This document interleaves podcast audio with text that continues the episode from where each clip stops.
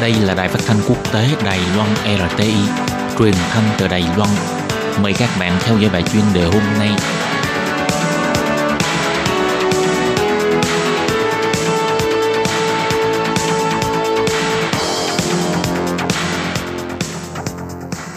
Thúy Anh xin kính chào quý vị và các bạn. Chào mừng các bạn đến với bài chuyên đề ngày hôm nay. Chuyên đề hôm nay có chủ đề là Học sinh Đài Loan giỏi việc phát minh, mở cửa hàng ngũ kim ở Ấn Độ. Và sau đây mời các bạn cùng lắng nghe nội dung chi tiết của chuyên đề.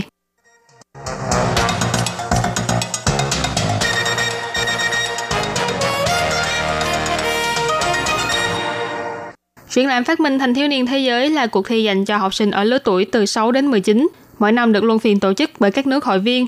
Và năm nay được tổ chức tại Ấn Độ, có 10 quốc gia đến tham dự với 101 sản phẩm dự thi. Đoàn Đài Loan có 36 sản phẩm tham dự và đã vinh dự mang về 5 huy chương vàng. Trong đó hai tác phẩm huy chương vàng đã khơi dậy ý thức phòng chống tai hại. Đầu tiên là phát minh của ba em học sinh đến từ Trung học Vũ Lăng Đào Viên. Ba em học sinh này đã phát minh ra thiết bị hệ thống phòng chống cháy xe. Nếu trong xe xảy ra hỏa hoạn, thì những thiết bị phá vỡ kính bên trong xe sẽ tự động làm vỡ kính, giúp cho hành khách kịp thời thoát hiểm. Học sinh Dương Kiệt Quân nói, máy cảm biến chất khí sẽ cảm biến nồng độ của khí, sau đó truyền tín hiệu đến cho đơn vị xử lý trung ương. Sau khi đơn vị xử lý trung ương này phân tích, nếu xác định là đang xảy ra cháy, nó sẽ thực hiện 3 bước. Bước thứ nhất là bật còi báo động, bước thứ hai là quạt tản khói chuyển động và bước thứ ba là kim dùng để phá cửa kính sẽ được thả ra. Bình thường thì kim này được chặn lại, nhưng khi tiếp nhận tín hiệu từ đơn vị xử lý trung ương, nó sẽ được thả ra và phá vỡ cửa kính. Còn nhóm học sinh trung học cơ sở và tiểu học Đại Trực thuộc thành phố Đài Bắc đã cùng nhau phát minh ra thiết bị khóa ga an toàn liên mạng, có thể sử dụng điện thoại di động để nắm rõ tất cả bếp ga trong nhà có được khóa kỹ hay chưa. Học sinh Lưu Tuyên Hữu nói, khi ra khỏi nhà mà quên tắt bếp, khiến cho nồi hoặc ấm bị cháy khét và bốc khói. Khi đó thiết bị cảm biến khói sẽ cảm biến nồng độ khói trong không gian. Nếu như đạt đến mức tiêu chuẩn định sẵn, nó sẽ tự động ngắt ga và gửi tin nhắn qua ứng dụng Line đến cho chủ nhà, nhắc nhở chủ nhà nhanh chóng quay về để xử lý. Em học sinh Trần Doanh Thái là học sinh lớp 6 trường tiểu học Đông Quang ở Cao Hùng, đã cùng em trai và các bạn học nghiên cứu ra dây đinh thần kỳ. Trần Doanh Thái nói, loại dây đinh hay đế đinh dùng để đi tuyết hiện hành, khó mà đi vào trong nhà, hoặc nếu gắn thêm đế đinh thì cũng rất dễ bị rơi ra. Vì vậy nhóm của em ấy đã thiết kế ra giày đế đinh có thể điều chỉnh ẩn vào hay nhô ra bằng cách nâng cao hay hạ thấp đế giày. Phát minh này hiện đã đăng ký bản quyền sáng chế ở Đài Loan và Mỹ. Nhóm học sinh và giáo viên này cũng hy vọng có thể tìm doanh nghiệp có hứng thú để đưa sản phẩm này sản xuất đại trà ra thị trường.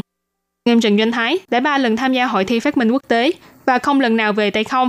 Em Thái cho biết, năm lớp 3 em đã có dịp tham gia một trại sáng tạo. Mặc dù chỉ kéo dài 3 ngày, nhưng thầy cô của khóa học đó đã hướng dẫn để các em có thể từ sáng tạo đến chế tạo, còn giúp các em rèn luyện kỹ năng thuyết trình. Đó là một khóa học vô cùng bổ ích.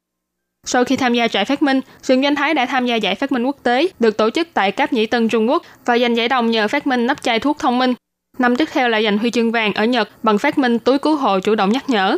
Trần Doanh Thái cho biết em sẽ tiếp tục bước tiếp trên con đường phát minh này. Em nói, phát minh là một nguồn sức mạnh dẫn dắt em không ngừng tiến về phía trước. Khi em đang làm những việc hàng ngày, em sẽ nghĩ về những bất tiện trong việc đó và tìm cách khiến cho nó tiến bộ hơn. Triển lãm phát minh thành thiếu niên thế giới năm nay được tổ chức tại Delhi, Ấn Độ. Đây cũng là lần đầu tiên em Trần Danh Thái đến quốc gia này.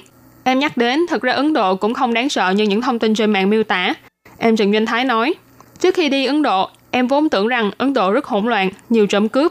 Nhưng sau chuyến đi này, em phát hiện con người ở đây rất mộc mạc và cũng nồng đậm tình người. Em Trần Quán Luân, học sinh trung học phổ thông đại trực thì nhớ lại, tòa nhà thương mại của họ đột nhiên cúp điện, học sinh Đài Loan đều cảm thấy rất bất ngờ, nhưng người dân Ấn Độ thì vẫn tiếp tục tham quan mua sắm như không có chuyện gì xảy ra. Hai em học sinh Lưu Tuyên Hữu và Dương Kiệt Quân thì quan sát những kiến trúc dọc đường, phát hiện cách biệt giàu nghèo ở đây khá nghiêm trọng. Em Dương Kiệt Quân nói, khi gần đến khách sạn thì nhìn thấy một số kiến trúc của họ trông giống như một khu dân cư. Khi đến là một lớp tường vây quanh, nhưng bên kia bức tường thì có vẻ rất xa hoa. So sánh hai bên thì thấy chênh lệch giữa giàu và nghèo khá là lớn. Sau đó chúng em đã đi tham quan cung điện Taj Mahal và pháo đài Aka. Những di tích đó thực sự rất choáng lệ. Những thanh thiếu niên vừa có óc sáng tạo, vừa có khả năng quan sát nhạy bén này, qua cơ hội tham gia cuộc thi sáng tạo quốc tế, để cho các em có dịp đi khắp nơi trên thế giới, mở mang tầm mắt, tăng thêm cảm hứng sáng tạo, để trong tương lai các em có thể phát minh ra càng nhiều công cụ và thiết bị thông minh tiện ích cho cuộc sống. Vừa rồi là bài chuyên đề hôm nay do Thúy Anh biên tập và thực hiện. Cảm ơn sự chú ý lắng nghe của quý vị và các bạn. Thân ái chào tạm biệt và hẹn gặp lại vào